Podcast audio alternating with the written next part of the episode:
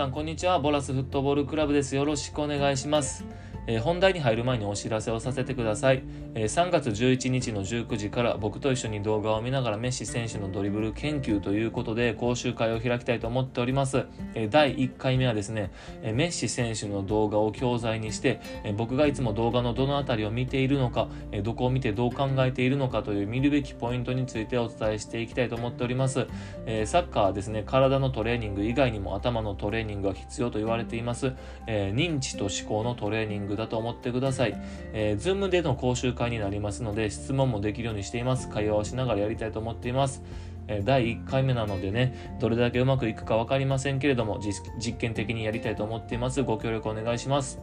えちなみに講習会は有料にしております。ワンコイン500円です。えお昼代ぐらいですかね。1回お昼代抜いたら参加できると思いますので、ぜひぜひご参加ください。えー、ちなみにね、こちら有料有料にすんのかいと、お金を取るのかいと思われるかもしれないですけれども、え、それには理由がありまして、まあ、僕はこのクラブを、え、できるできればね運営をね、え、クラブに所属する選手からのお金で運営するのではなくて、えそういったところ以外からお金を回収することで選手たちが、えよりトレーニングに専念できて、えー、何でしょう,、ね、こうチームに所属することに対してこう負荷がかからないような状態を作りたいなと思ってるんですね、えー、なので、まあ、ブログをやったりとかもしてるんですけどもサッカーのブログです、えーと、有料にさせていただいております。まあねあの僕はもともと海外にうん百万使っていきました。でそこで学んできたことをね、えー、お伝えしていくような形をとっています。でもちろんあのうちのクラブの選手には、えー、まあ、無料でたくさん教えていくことをしてるんですけどもまああのね、えーこういったブログの内容については僕がうん百万使って海外でね、えー、学んできたことなので全然あの価値のあるもんじゃないかなと自分で言うのもなんですけど思っていますので是非是非あの、だ騙されたと思って見てみてください、えー、しっかり勉強になる内容じゃないかなと思ってますよろしくお願いします、えー、それでは早速本題に参りたいと思って思いますえー、今回はですね、ポジショニングについてお話しさせていただきます。えー、ポジショニングとはね、立ち位置のことですね。えー、まあ、スペイン産ポゼッションフットボールの考え方に、えー、立ち位置で最低でも2人以上の選手を困らせようという考え方があります。で相手をね2人以上困らせたところにボールを預けて、えー、次の選手へとボールが渡ればその選手は必ずフリーになるという考え方が、えスペイン産ポゼッションフットボールにあります。でね具体的に2人以上の相手選手を困らせるポジショニングってどんなポジショニング立ち位置やねんっていうことなんですけども、えー1つ目がですね相手のプレッシャーラインの背後で、えー、なおかつボールを持っている選手からのパスコースを作った立ち位置です、えー、このプレッシャーラインという言葉が、えーと、イメージできるかがすごく重要なんですけれども、えー、例えばフォーメーションで言うと433だとこれ3つのラインができているの分かります、えディフェンスのライン、えーミッドフィルダーのラインそしてフォワードのラインというこの3つのラインですね、えー、それぞれがこれ、えー、ラインになってます、えー、またねえー、例えば442であれば、えー、サイドバックとサイドハーフこれも一つの縦のライン、えー、それからセンターバックとボランチ。そして、えーとフォワード。このラインも縦のラインというふうにこちらもラインができてます、えー、こういったそれぞれのラインを見ていった時に相手のこのラインですよね。ラインの背後でなおかつボールを持っている選手からのパスコースを作った立ち位置が2人以上の相手選手を困らせるポジショニングの1つ目だよというふうに言われています、えー、ここちょっと難しいので何回か聞いてみてください。2つ目です、えー、2つ目。えー、相手と相手の間やスペースの中央にとどまる立ち位置のことです。え、これはねよく2人以上が困る立ち位置という時に、え、言われることなんですけれども、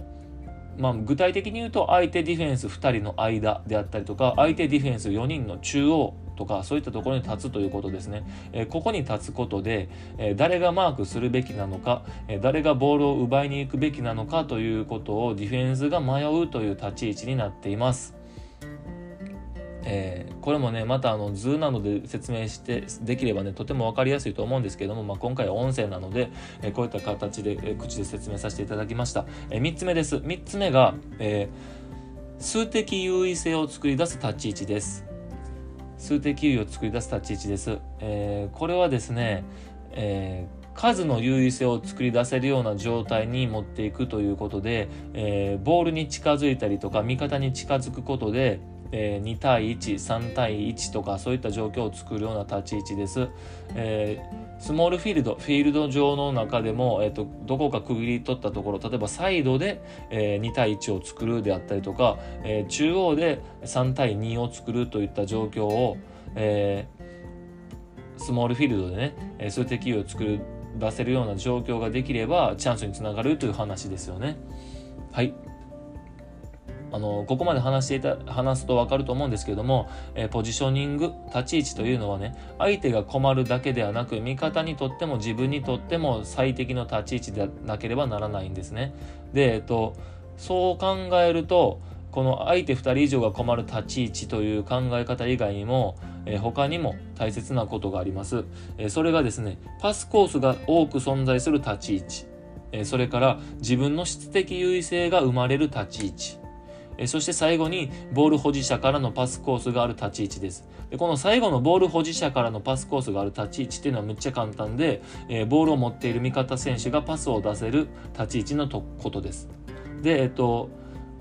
パスコースが多く存在する立ち位置というのは、相手ディフェンスの間から味方がたくさん見える位置のことです。えー、この時にね間違ってはいけないのが自分の後ろ側にパスコースを作ってはいけません、えー、自分の視野の範囲で、えー、見える範囲でパスコースを作ることが大切です。つまり、えダイレクトでダイレクトでパスを蹴ることができる範囲で多くパスコースを作ることが大切です。そして、えーと、自分の質的優位性が生まれる立ち位置というのは、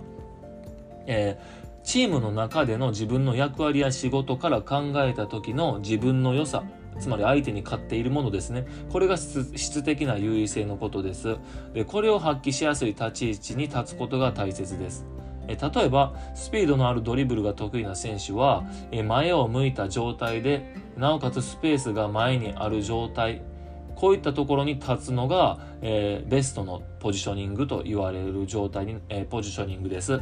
えー、そういった形でね、えたくさんあるんですけれども、ポジショニングの基本としては、えー、相手2人以上が困る立ち位置それからパスコースが多く存在する立ち位置自分の質的優位性が生まれる立ち位置、えー、ボール保持者からのパスコースがある立ち位置ということで、えー、この4つを、え大切に自分の立つべき場所を考えていくと、えチームにとっても、えー、良い効果が生まれるんじゃないかなと思っております。今回は、えー、ポジショニング、立ち位置についてお話しさせていただきました。少しね、話がまとまっていないと思います。何度か聞いていただければご理解いただけるのではないでしょうか。すみません。えっと、一緒にこうやって理解を深めていきましょう。えー、ボラスフットボールクラブは新しい選手を募集しています、えー、興味がある方はボラスフットボールクラブで検索をしてホームページを見つけてみてください、えー、そちらからご連絡いただければと思っています、えこのまたねこのお話がいいなと思った人はぜひサッカー好きな友達に広めてください。ポッドキャストがたくさん広まればいいなと思っています。よろしくお願いします、えまたね、え最初にお伝えしたと思いますが文章でブログでね読みたい人のために、えー、記事書いていますじっくり考えながら読みたい人はそちらをお使いください状況に合わせてね使い分けていただければと思っていますえー、ここでお話ししたことがどこかで聞いてくださっている皆さんのフットボールライフに少しでも役に立てばいいなと思っています。それではまたお会いしましょう。さようなら。